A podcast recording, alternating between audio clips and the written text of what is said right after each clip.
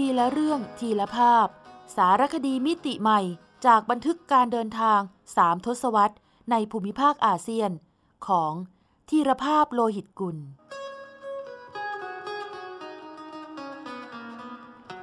อ่านโดย สมปองดวงสวัย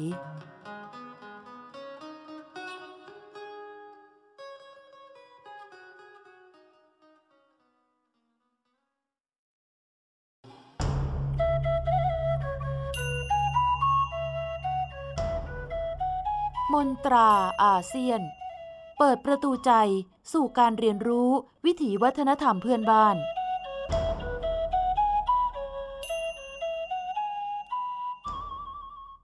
บาหลี นรมิตกรรมแห่งรักและศรัทธา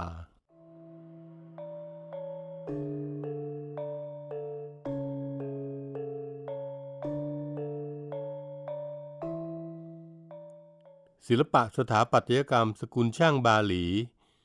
เป็นนรมิตกรรมชิ้นเอกอุ ที่สะท้อนถึงความเรียบง่าย ความชาญฉลาด ในการประดิษฐ์คิดสร้าง ทว่าสูงส่งด้วยรสนิยม จากหนังสือ Iceland of Bali โดย มิเกล โควารูเบียส พิมพ์ในปี คศ 1937 กล่าวกันว่า ใครที่ไปเยือนบาหลี เกาะแห่งเทพเจ้าดินแดนอันศักดิ์สิทธิ์ ทางตะวันออกของหมู่เกาะอินโดนีเซีย และมัวเพลิดเพลินกับการช้อปปิ้งสินค้าราคาถูก หรือด้านด้นไปจนถึงถ้ำช้าง หรือกัวขชา และมัวตะลึงกับกระเป๋าหนังราคายาว โดยไม่ใยดีจะเดินลงไปดูสระน้ำที่ประดับรูปปั้นเทพธิดา ถือคอนโทรน้ำศักดิ์สิทธิ์ ซึ่งศาสตราจารย์ ซึ่งศาสตราจารย์ หม่อมเจ้าสุภัทรดิตดิษกุล นักประวัติศาสตร์ศิลป์ยกย่องว่า เป็นประติมากรรมชิ้นเยี่ยม ก็นับเป็นเรื่องน่าเสียดาย บาหลี เป็นดินแดนในความฝันของนักเดินทางทั่วโลก มานานนับศตวรรษพระชาวบาหลี ทำสองสิ่งที่ดูขัดแย้งกัน ให้กลายเป็นความกลมกลืนกัน อย่างลงตัว น่าอัศจรรย์ใจ นั่นคือ พวกเขาเปิดประตูบ้านต้อนรับนักท่องเที่ยวจากทั่วทุกมุมโลกอย่างอบอุ่น แต่อีกด้านหนึ่งก็ยังรักษาความเป็นตัวของตัวเองไว้อย่างเหนียวแน่น ไม่ว่าจะเป็นศิลปะวัฒนธรรม สถาปัตยกรรม เครื่องแต่งกาย ไปจนถึงรูปแบบการใช้ชีวิตประจำวัน ที่กลายเป็นเสน่ห์เย้ายวน ชวนให้ใครต่อใครอยากมาสัมผัส คติความเชื่อและปรัชญาชีวิตแบบบาหลี ซึมแทรกอยู่บนกรอบประตู บานหน้าต่าง และงานประติมากรรม ซึ่งพบเห็นได้ง่ายตั้งแต่ก้าวแรกที่สัมผัสพื้นสนามบิน เดนปาซา ไปจนถึงพัตตาคาร ร้านค้า โรงแรม สถานที่ราชการ วัดวาอารามและบ้านเรือน เป็นโลกแห่งดุลยภาพของชาวบาหลีที่พบเห็นได้ทั่วทั้งเมือง บาหลีเป็นเกาะเล็กๆ ในจำนวน 17,676 เกาะของอินโดนีเซีย พลเมืองบาหลีทั้งเกาะมีอยู่ราว 4 ล้านคน จากจำนวน 230 กว่าล้านคนของอินโดนีเซีย ซึ่งเป็นอันดับ4ของโลก ทั้งเกาะและคนบาหลีจึงเปรียบเสมือนหยดน้ำในความกว้างใหญ่ไพศาลของอินโดนีเซีย แต่ความสำคัญอยู่ตรงที่ หยดน้ำหยดน้อยนี้ เป็นฐานที่มั่นของผู้นับถือศาสนาพราหมณ์หรือฮินดู ในวงล้อมของชาวมุสลิม ที่มีอยู่มากถึง 87%ของจำนวนประชากร ศาสนาฮินดูจัดอยู่ในประเภทเทวนิยม คือนิยมนับถือเทพ หรือเทวะบนสวรรค์ชั้นฟ้า มากมายหลายองค์จนนับไม่ถ้วน จนมีคำกล่าวว่า บนเกาะบาหลีนั้น มีจำนวนวัดและศาลเจ้า มากกว่าจำนวนบ้านเรือนเสียอีก เทพองค์สำคัญในศาสนาฮินดู ที่เรารู้จักกันดีคือ พระพรหมเทพแห่งการสร้าง พระวิษณุ หรือนาราย เทพแห่งการพิทักษ์ปกป้อง และพระศิวะหรืออิศวร เทพแห่งการทำลายล้างความชั่วร้าย นอกจากนั้นก็ยังนับถือพระอินทร์ พระพิคเนต พระสุรัสวดี พระศรีอุมา พระลักษมี และอื่นๆ อย่างไรก็ตาม สังคมฮินดูบาหลี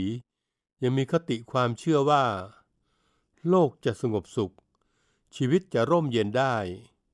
จะต้องเคารพนับถือเทพชั้นต่ำหรือพูดผีปีศาจอย่างสมดุลกันด้วย อย่างที่เรียกว่า โลกดุลยภาพ ดังนั้นถ้าในแต่ละวัน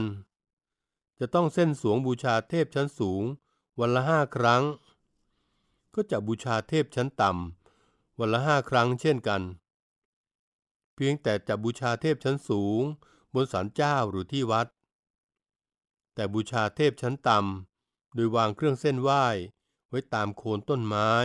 พื้นถนนหรือตามทางเดิน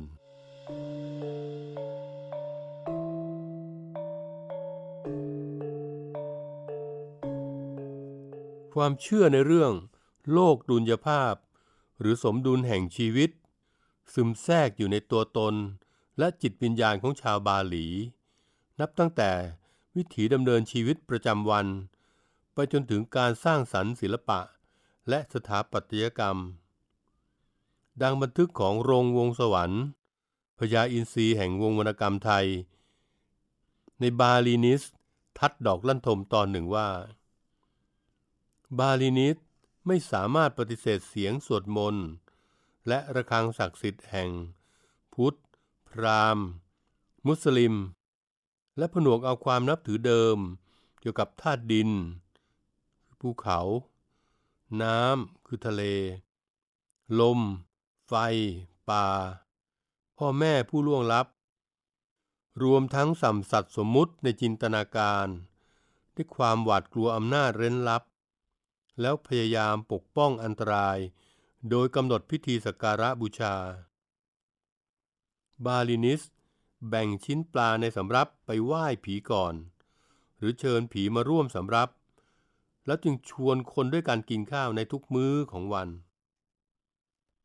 บ่ายวันนั้น ทันทีที่เครื่องบินเตรียมตัวร่อนลงสนามบินเดนปาซา ซึ่งอยู่ทางทิศใต้สุดของเกาะบาหลี แรก ๆ นึกชงนระคนปิติยินดีว่า นี่หรือเดนปาซา เมืองศูนย์กลางเศรษฐกิจการค้า และการท่องเที่ยวของเกาะบาหลี เครื่องบินร่อนลงต่ำขนาดนี้ ยังมองไม่เห็นตึกสูงโผล่ขึ้นมาสักตึก ช่างต่างกับภูเก็ต พัทยาลิบลับ ทั้งๆ บาหลีเป็นเมืองท่องเที่ยวระดับโลก ที่เป็นเช่นนั้น เพราะประชาคมบาหลี วางระเบียบไว้เคร่งครัด ที่จะไม่อนุญาตให้ใครสร้างตึก สูงเกินกว่ายอดมะพร้าวเพราะหาดทรายชายทะเล และอาการพริ้วไหวของใบมะพร้าว คือสภาพธรรมชาติที่พึงต้องรักษาไว้ ไม่ให้มีทัศนอุจาร์มาบดบัง ที่สำคัญคือ ชาวบาหลียึดถือในเรื่องตำแหน่งแห่งที่ ของเทพเจ้า พูดผี และมนุษย์อย่างเคร่งครัด นั่นหมายความว่า ที่สูงอย่างบนสันเจ้า บนภูเขา บนท้องฟ้า คือทิพย์วิมานที่ประทับของเทพเจ้า พื้นโลกคือที่อยู่ของมนุษย์ และท้องทะเลใต้พื้นพิภพคืออาณาจักรของพูดผีปีศาจนี่คือภูมิจักรวาล ในวิสัยทัศน์ของชาวฮินดูบาหลี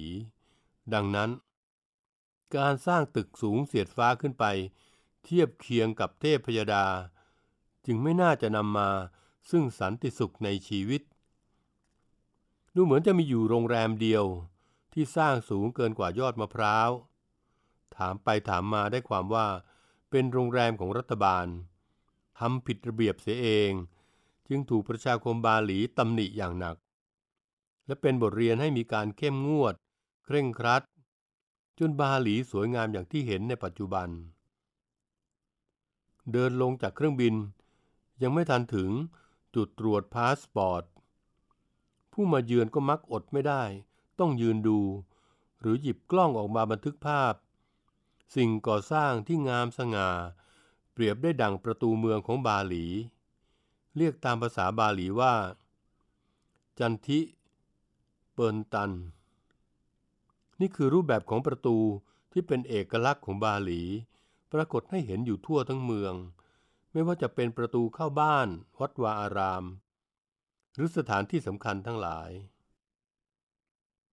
จันทิเปินตรัน มีรูปลักษณ์เหมือนปราสาทที่ผ่าครึ่งแยกออกจากกัน กลายเป็นดั่งเสาประตูตั้งอยู่สองข้าง ฝรั่งจึงเรียก The Split Gate หรือประตูแยก และมักจะประดับลวดลายปูนปั้นสวยงาม โดยมีทวารบาล หรือผู้พิทักษ์ประตูยืนอยู่สองข้าง ตามคติความเชื่อแต่โบราณของชาวบาหลี จันทิเปินตรัน ซ่อนความหมายไว้หลายใน โดยเฉพาะปรัชญาว่าด้วยโลกดุลยภาพ นั่นคือ เสาประตูสองข้าง เปรียบดังผู้ชายข้างซ้าย และผู้หญิงข้างขวา เหมือนหยินและหยางของจีน ซึ่งถือเป็นพลังสร้างสรรค์ของสังคม ชาวบาหลีเชื่อว่า พลังสองกระแสคือชายและหญิงจะรวมกันเป็นหนึ่งเดียว ยาเมื่อมีวิญญาณร้าย หมายเข้ามากลายกล้ำจันทิเปินตรันก็จะปิดเข้าหากัน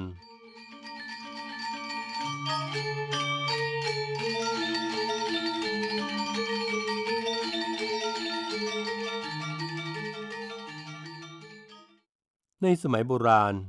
มีธรรมเนียมฝังโลหะสำคัญห้าอย่าง ไว้ข้างใต้ประตู จันทิเปินตรัน นั่นคือ ทอง เงิน เหล็ก ทองแดงและเหล็กไหล เพื่อเป็นพลังอำนาจต้านทานวิญญาณร้าย เช่นเดียวกับธรรมเนียมการสร้างเมืองแต่โบราณของไทยและพม่า ที่จะต้องฝังคนเป็นๆไว้ที่เสาประตูเมือง เพื่อให้เป็นอารักษ์เมือง คอยพิทักษ์ปกป้องราชอาณาจักร อีกในหนึ่งของจันทิเป็นตรัน คือประตูข้างซ้าย แทนความเลว และข้างขวาเป็นตัวแทนความดี โลกสมดุลที่ดำรงอยู่ในตัวเราทุกคน เพราะคนเราย่อมมีทั้งด้านที่ดีและด้านที่เลวร้าย ถ้าสองด้านไม่สมดุลกัน เช่นมีความเลวมากกว่า สังคมก็เสื่อมโทรม รือถ้ามีแต่ความดีอย่างเคร่งครัดสุดขั้ว บางทีคนในสังคมก็อึดอัดได้ ความหมายของประตูแยก หรือจันทิเปินตรัน คือเปรียบได้ดังเขาไกรลาดที่ซึ่งองค์พระศิวะ มหาเทพในศาสนาฮินดู ทรงประทับนั่งบำเพ็ญเพียรจนบรรลุโมกษะ คือการรู้แจ้งหรือการบรรลุธรรม แล้วพลันเกิดปาฏิหาริย์ ภูเขาไกรลาดแยกออกเป็นสองส่วน กลายเป็นประตูสองข้างของจันทิเปินตรัน โดยในนี้ จันทิเปินตรันจึงถือเป็นประตูแห่งความรู้แจ้ง ทางปัญญาของชาวบาหลี เป็นเสมือนภูมิคุ้มกันอันแข็งแกร่ง ให้ชุมชนบนเกาะเล็ก ๆ แห่งนี้ สงบร่มเย็น ในท่ามกลางแรงถาโถมของคลื่นลม แห่งยุคสมัย โลกไร้พรมแดน ที่สาดซัดเข้ามาพร้อมกับเงินดอลลาร์ตุงกระเป๋านักท่องเที่ยวจากแดนไกล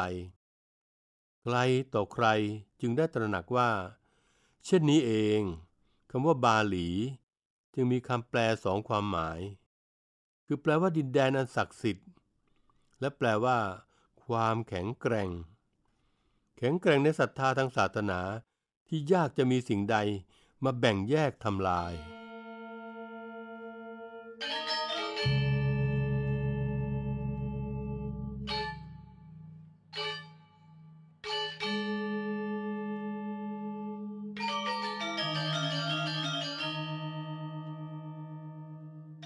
ใครที่เคยไปจาการ์ตา นครหลวงของอินโดนีเซีย ทันทีที่ออกจากสนามบินจะพบว่า ประตูเมืองของประเทศที่มีพลเมืองส่วนใหญ่เป็นอิสลามแห่งนี้ ก็ยังใช้รูปแบบประตูแยก หรือจันทิเปินตรานของชาวฮินดูบาหลี ทั้งนี้ เพราะท่านอดีตประธานาธิบดีซูกาโนบิดาแห่งเอกราชของชาวชวา เป็นลูกครึ่งมุสลิม เกาะชวา กับฮินดูเกาะบาหลี ท่านจึงนำเอาศิลปะบาหลีมาประยุกต์ใช้เป็นเอกลักษณ์ของชาติด้วย เป็นภาพสะท้อนว่า ศาสนาอิสลามในดินแดนแห่งหมู่เกาะนี้ไม่ตึงเครียดจนเกินไป และยอมรับที่จะมีคติความเชื่อของศาสนาอื่นมาผสมผสานได้ จึงไม่น่าแปลกใจเลย ที่จะมีคำกล่าวว่า ศาสนาในหมู่เกาะอินโดนีเซียคือ ศาสนาพิเศษ ที่ผสมผสานระหว่าง พุทธ ฮินดูและอิสลาม วันหนึ่งเมื่อนั่งรถผ่านประตูเมืองจาการ์ตา เพื่อนชาวอินโดบอกว่า ประตูจันทิเปินตรัน เป็นเครื่องเตือนใจให้อาคันตุกะผู้มาเยือน ตระหนักว่า จาการ์ตานั้นมีทั้งด้านที่ดีและด้านที่ไม่ดี เหมือนเมืองใหญ่อื่นๆ เช่น กรุงเทพมนิลา โดยเฉพาะความเลวร้ายเรื่องรถติด พอๆกันกับกรุงเทพ ฉะนั้นผู้มาเยือนก็จงเก็บรับเอาแต่ด้านที่ดีของจาการ์ตา และของประเทศอินโดนีเซียกลับไป เชกเดียวกับการูด้าหรือพญาครุฑสัตว์สัญลักษณ์ของอินโดนีเซียที่จะเหลียวมองไปทางขวา หรือมองไปทางด้านที่ดีงามของชีวิตอยู่เสมอ ลองสังเกตการูด้าในรูปภาพหรือรูปปั้น ที่ประดับอยู่ทั่วไปตามโรงแรม หรือสถานที่สำคัญ ก็พบว่า ทุกตัวเหลียวมองไปทางขวาจริง ๆ จึงมีเสียงแซวขึ้นมาว่าการูด้าของแท้ต้องรักดีส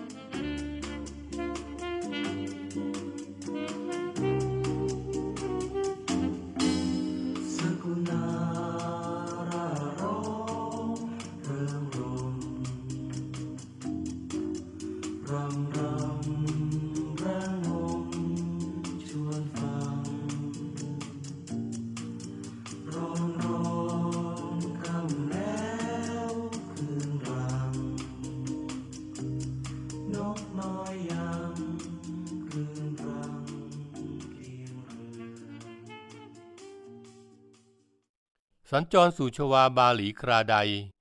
อดไม่ได้ที่จะชักชวนเพื่อนร่วมทาง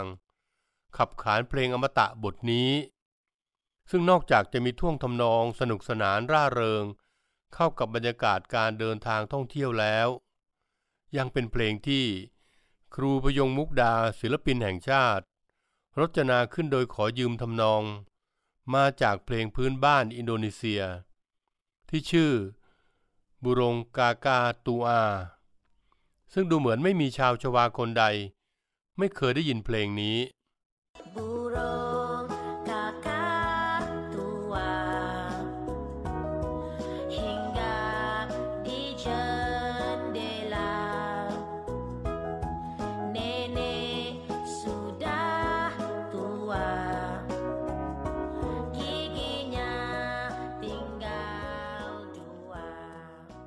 เพลงสกุณา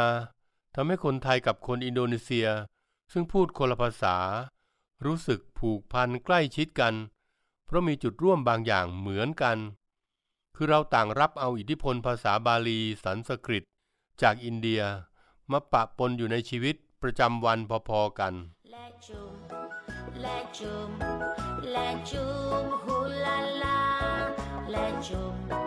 และจุ่มและจุ่มฮูลาลาและจุ่มและจุ่มและจุ่มฮู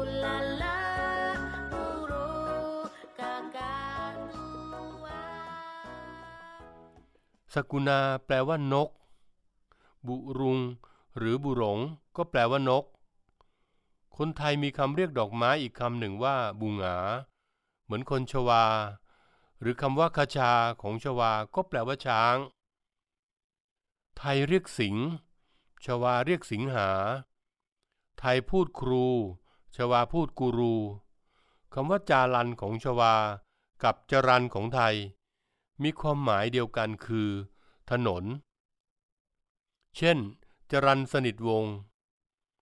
คำว่าการูด้าชื่อสายการบินแห่งชาติอินโดนีเซีย ถ้าพูดเร็วๆคำจะกร่อนเป็นครุฑซึ่งมีความหมายถึงพญานก ที่เป็นพาหนะของเทพวิษณุ หรือนารายเช่นกัน ยังมีอีกหลายคำที่มีรากเดียวกัน นี่ยังไม่นับชื่อจินตรา มายารัศมี บุษบา วานิดา ซึ่งเป็นชื่อยอดนิยมของทั้งสาวไทยและสาวชวาบาหลีเหมือนกัน เวลาเข้าห้องน้ำในบาหลี ถ้าเห็นป้ายภาษาอังกฤษเขียนว่า W A N I T A วานิตะ ผู้ชายไทยก็ควรจะเดาออกว่า ไม่ควรจะเข้าไปเป็นอันขาด แต่ห้องน้ำชาย จะใช้คำว่า P R I A เปรียมีอีกคำหนึ่ง ที่น่าสนใจคือ M A H A M A R U มหามารูหรือมหาเมน อย่าเพิ่งด่วนตีความตามเคยชินว่า ที่เผาศพขนาดใหญ่ เดี๋ยวจะผิดใจกับเพื่อนชาวบาหลี เมรุ ซึ่งคนไทยอ่านเมน บาหลีอ่านเมรุ มีที่มาเดียวกันคือเขาพระสุเมน ซึ่งตามคติฮินดูถือเป็นทิพยวิมานของเทพเจ้า เป็นศูนย์กลางของจักรวาล เมนเผาศพของคนไทย ซึ่งรับเอาธรรมเนียมเผาศพมาจากฮินดู จึงมีความหมายถึงการส่งดวงวิญญาณผู้ตาย ไปยังทิพยวิมานบนสวงสวรรค์ แต่มหาเมรุของบาหลี คือชื่อเรียกประตูที่สำคัญอีกประตูหนึ่งในชีวิตของพวกเขาดังกล่าวมาแล้วว่า ประตูแรกที่พบเห็นบ่อยมากตามบ้าน วัด วังก็คือ ประตูแห่งความดีเลว หรือจันทิเปินตัน เมื่อเดินผ่านประตูแรกมาแล้ว ตามวัดของชาวบาหลีจะมีประตูที่สองคือมหาเมรุ หรือกุริอากุง มีรูปลักษณ์คล้ายภูเขา และมีประตูทางเข้าอยู่ตรงกลาง มีความหมายว่า เมื่อผ่านประตูแห่งความดีเลวมาแล้วชำระล้างจิตใจให้สะอาดแล้ว ก็สามารถเดินเข้าประตูสู่ทิพยวิมานณยอดเขาพระสุเมนบนสวงสวรรค์ได้ ซึ่งก็คือในเดียวกับเมนเผาศพของคนไทย เพียงแต่เมนของคนไทย ใช้สำหรับคนตายเท่านั้น แต่ประตูมหาเมรุของบาหลี เป็นประตูสำหรับคนธรรมดา ในการจะเดินเข้าไปสู่ศาสนสถานชั้นในสุด ซึ่งเป็นที่ตั้งศาลสำหรับเส้นสวงบูชาเทพเจ้าชั้นสูงสุด คือศิวเทพ วิษณุเทพ และพรหมเทพ ตามบ้านเรือนชาวบาหลี อาจไม่มีประตูที่สองนี้ แต่ตามวัดและวัง ต้องมีประตูกูริอากุงให้เราเห็น เพราะวัดและวังถือเป็นศูนย์กลางของศาสนพิธี โดยเฉพาะการเส้นสวงบูชาเทพเจ้า ในวันปกติ เราจะเห็นประตูที่สองนี้ปิดอยู่เสมอ ถ้าจะเดินผ่านต้องเข้าประตูเล็กทางซ้ายและขวา ส่วนประตูใหญ่ตรงกลาง ซึ่งถือเป็นประตูสู่สวงสวรรค์ จะเปิดเมื่อมีงานสำคัญทางศาสนา หรือในการต้อนรับแขกบ้านแขกเมืองเท่านั้น ถ้าสังเกตให้ดีจะพบว่า ที่หน้าบันของประตูกูริอากุง หรือมหาเมรุ มักมีลวดลายปูนปั้น รูปคล้ายใบหน้าคน อ้าปากแยกเขี้ยวยิงฟันประดับอยู่ทุกประตู นั่นคือบารองหรือกาละ หรือที่คนไทยเรียกหน้าการ หรือเกียรติมุก เป็นสัญลักษณ์ของการปกป้องอำนาจแห่งพูดผีวิญญาณชั่วร้ายทั้งมวล ที่จะเข้ามากลายกล้ำชาวบาหลี ตามตำนานของชาวฮินดูเล่าขานว่า หน้าการก็คือ พระศิวเทพในภาคที่ดุร้าย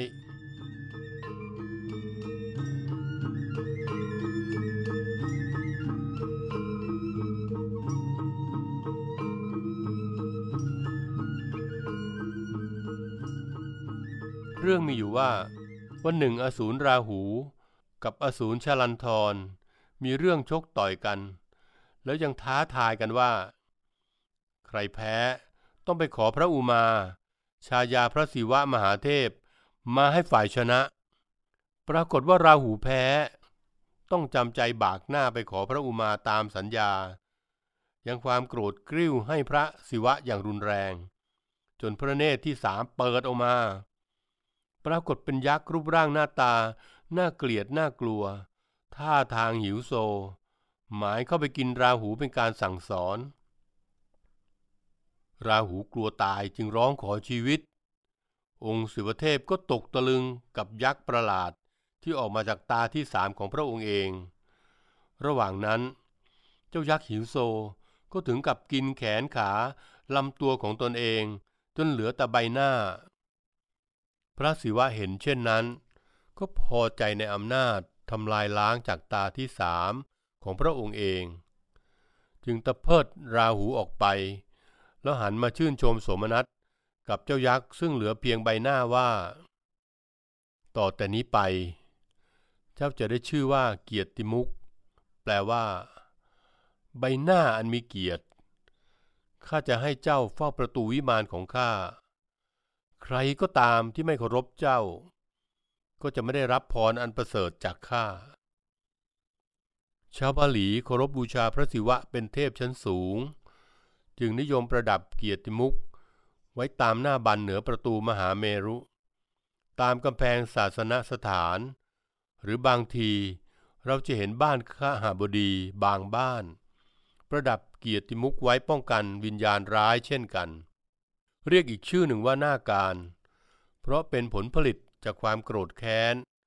แล้วยังกินตัวเอง เหมือนการเวลาที่กลืนกินตนเองไปเรื่อยๆ นอกจากนั้น ชาวบาหลีเชื่อว่า ประตูที่มีหน้าการประดับไว้ คือประตูแห่งความตายของผู้โง่เขลา ผู้มีอวิชชา หรือความมืดบอดในจิตใจมาบดบังความดีงาม ขณะเดียวกันก็เป็นประตูแห่งชีวิตของผู้รู้แจ้ง การได้มีโอกาสเดินเข้าประตูนี้ จึงเท่ากับเอาอาวิชชาในใจตนมาให้หน้าการ หรือเกียรติมุกกลืนกินเสียบ้าง เพื่อความเป็นสิริมงคลแก่ชีวิต ใครที่เคยไปสักการะบูชา บุโรพุทโธ หรือบรมพุทโธ บนเกาะชวา จะสังเกตว่า มีหน้าการประดับไว้เช่นกัน ทั้งๆทที่เป็นปูชนียสถานของชาวพุทธ ทั้งนี้ พระศาสนาพุทธกับพราหมณ์หรือฮินดู กลมกลืนเกี่ยวพันกันมานานนับพันพันปี คติความเชื่อบางอย่างก็พ้องกัน หรืออยู่ร่วมกันได้ เหมือนเมืองไทยที่ประกาศนับถือพุทธ แต่ในชีวิตประจำวัน ก็ให้ความสำคัญกับโชคลาง ดวงชะตาโหราศาสตร์ตามคติพราหมณ์อยู่ไม่น้อย งานพิธีกรรมบางงาน มีพระสงฆ์สวดชัยมงคลคาถา ในขณะที่มีพราหมณ์มาสวดเส้นสวงบูชาเทพเจ้า เป่าแตรสัง ลั่นบันเดาะไปพร้อมๆกันเป็นปกติ ดังนั้นเวลาเราเดินผ่านประตู จันทิเปินตัน และกุริอากุง หรือมหาเมรุ ไปถึงศาสนสถานชั้นในสุดของวัด หรือในพื้นที่ตั้งศาลเจ้า ภายในบ้านชาวบาหลี ก็จะสังเกตเห็นศาลเจ้าหลายศาลตามแต่ความเชื่อถือศรัทธาของแต่ละบ้าน แต่ละวัด แต่ละชุมชน แต่โดยพื้นฐานแล้ว จะต้องมีศาลเจ้า หรือทิพยวิมานบนโลกมนุษย์สำหรับเทพสูงสุดทั้งสามคือสิวเทพ วิษณุเทพ พรหมเทพ ซึ่งบางทีอาจอัญเชิญให้ท่านสถิตอยู่ในศาลเจ้าศาลเดียวได้ ทั้งนี้พระเทพสูงสุดทั้งสามถ้ามารวมกันเป็นหนึ่ง จะเรียกว่า ตรีมูรติ บางทีเราจะเห็นเทวรูปมีสามพระพักตร์ นั่นก็คือรูปเคารพตรีมูรตินั่นเอง เมื่อมีศาลสำหรับเทพสูงสุดทั้งสามแล้ว แต่ละบ้านก็จะต้องมีศาลสำหรับบูชาเทพ ที่เป็นบรรพบุรุษของวงตระกูลผู้ล่วงลับไปแล้ว มีศาลสำหรับพระภูมิเจ้าที่เจ้าทาง บ้านที่ทำการค้า ก็จะมีศาลบูชาเทพเจ้า ผู้อำนวยโชคลาภ บ้านไหนเป็นหมอ ก็จะมีศาลบูชาเทพเจ้า แห่งการรักษาโรคภัยไข้เจ็บ วัดในชุมชนไหนอยู่ใกล้ภูเขาไฟ หรือตั้งอยู่ริมทะเล แม่น้ำทะเลสาบ ก็จะต้องมีศาลเจ้า เส้นสวงบูชาเทพ เทวา หรือเทวีแห่งภูเขา ทะเล แม่น้ำทะเลสาบ ฝรั่งตะวันตก ที่มาเยือนเกาะบาหลีในยุคแรก ๆ เมื่อร้อยกว่าปีก่อน ถึงกับอุทานว่า บนเกาะแห่งศรัทธาแห่งนี้เขามองเห็นหลังคาศาลเจ้า มากกว่าหลังคาบ้านชาวบาหลีอีกเสียอีก ซึ่งก็แน่ละ เพราะบางบ้านตั้งศาลไว้อัญเชิญเทพเจ้า มาสิงสถิตมากถึง5ถึง10ศาลทีเดียว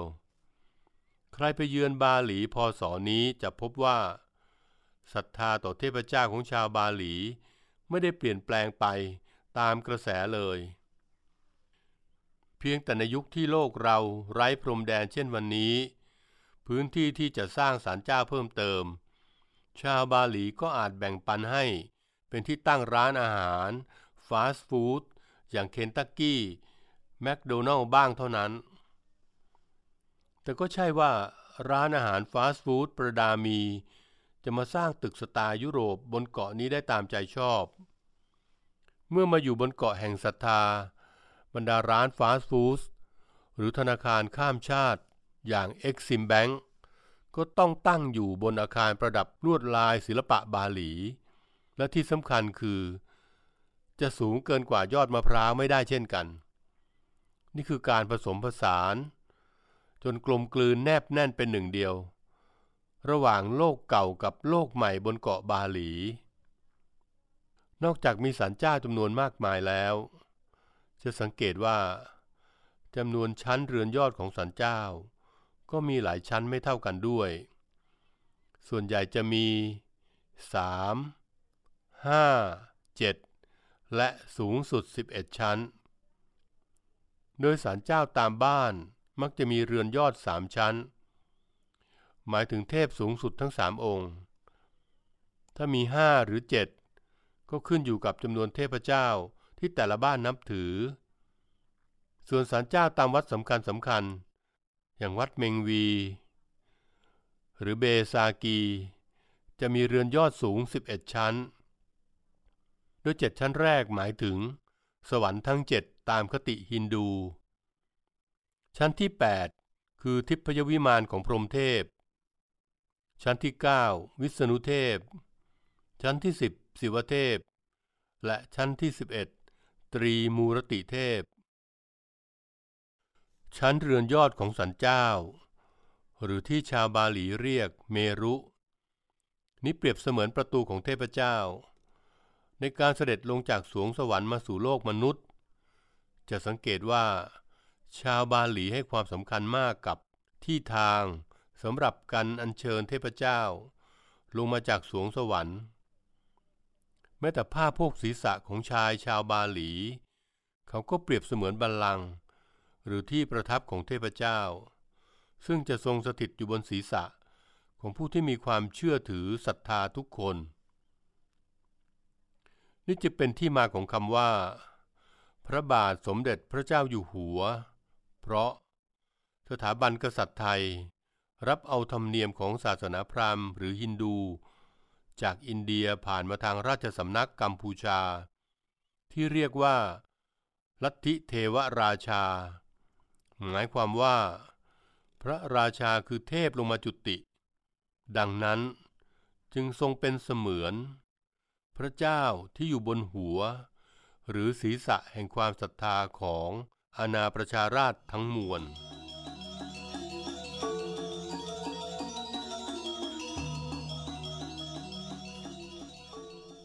แล้วทำไมหลังคาศาลเจ้าในบาหลี ต้องเป็นสีดำทั้งหมด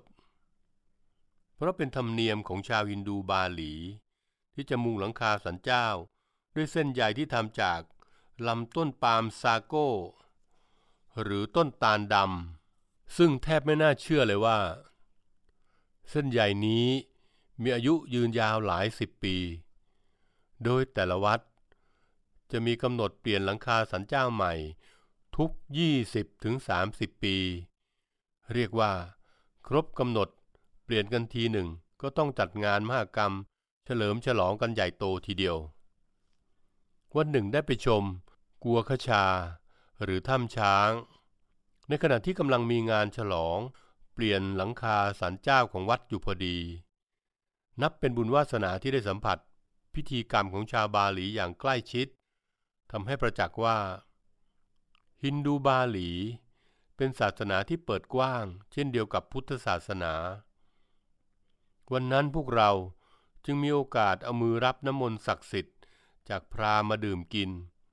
และรับเมล็ดข้าวมาติดที่หน้าผาก เหมือนได้รับพรจากเทพเจ้า เช่นเดียวกับชาวบาหลีทุกคน และเวลาวัดในบาหลีมีงานเฉลิมฉลอง จะสังเกตเห็นเขาประดับประดาถนนหนทาง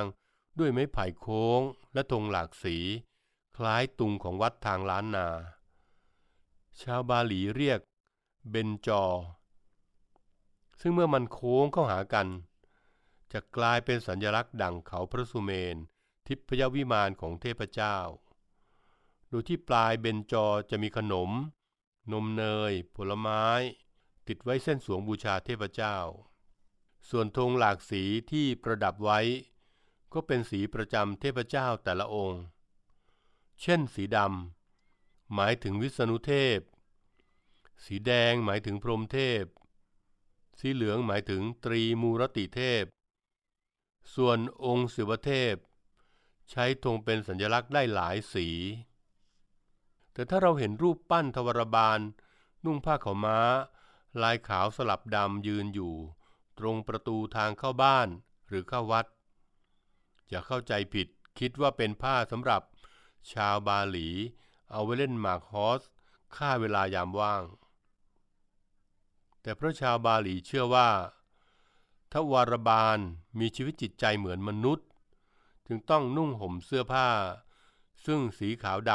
ำก็คือตัวแทนความดีเลว ในโลกสมดุลของชาวบาหลีนั่นเอง ความหมายของการมาเยือนบาหลี จึงไม่ได้อยู่ที่หาดทรายชายทะเล หรือการเป็นแหล่งตาอากาศระดับโลกทว่าเพียงได้เดินดูบ้านเรือน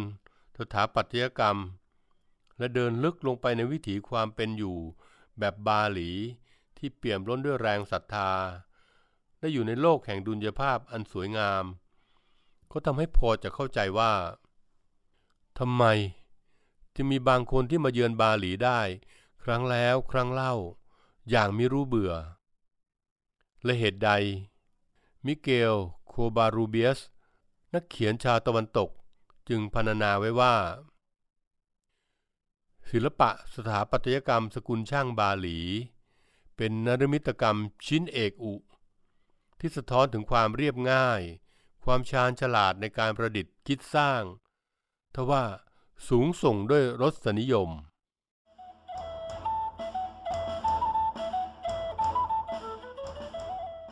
ซอกแซกอาเซียน ทุกซอกทุกมุมของอาเซียน มีเรื่องราวที่ค้นหาได้ไม่รู้จบ โดย กิติมาพรจิตราธร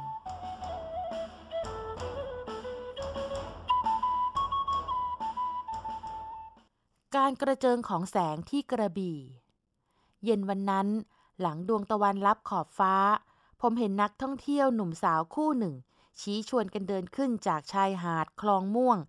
อำเภอเมืองกระบี่ ทว่าขณะก้าวเดินไปข้างหน้า ท้องฟ้าเบื้องหลัง กลับยิ่งอลังการ ตระการตา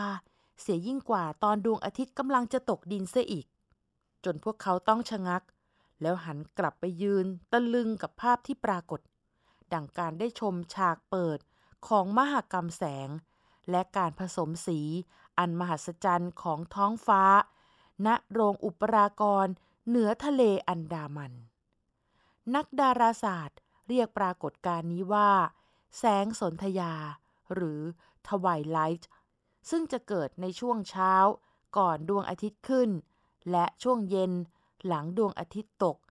5-10 นาที สืบเนื่องจากปฏิกิริยาที่ศัพท์ภาษาดาราศาสตร์เรียกว่า scattering of light หรือการกระเจิงของแสง เหตุเพราะท้องฟ้า เวลาเช้าและเย็น แสงอาทิตย์ทำมุมขนานไปกับพื้นโลก แสงเดินทางผ่านมวลอากาศ เป็นระยะทางยาว อุปสรรคที่ขวางกั้นมีมาก แสงสีม่วงและสีน้ำเงินไม่สามารถเดินทางผ่านอุปสรรคไปได้ จึงกระเจิงอยู่รอบนอก ส่วนแสงสีเหลือง ส้ม และแดง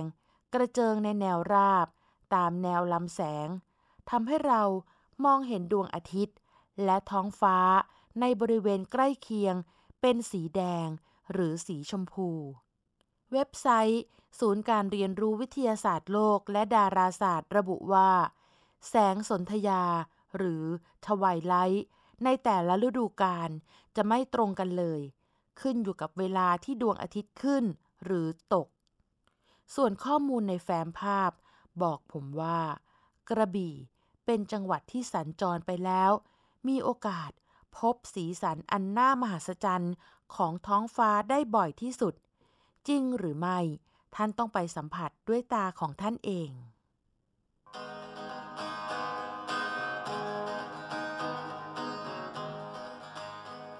ทีละเรื่องทีละภาพ สารคดีมิติใหม่จากบันทึกการเดินทางสามทศวรรษ ในภูมิภาคอาเซียนของทีรภาพโลหิตกุล สร้างสารรค์ดนตรีโดย นิพนธ์เรียบเรียง และบุญชัย ชุนหรักโชต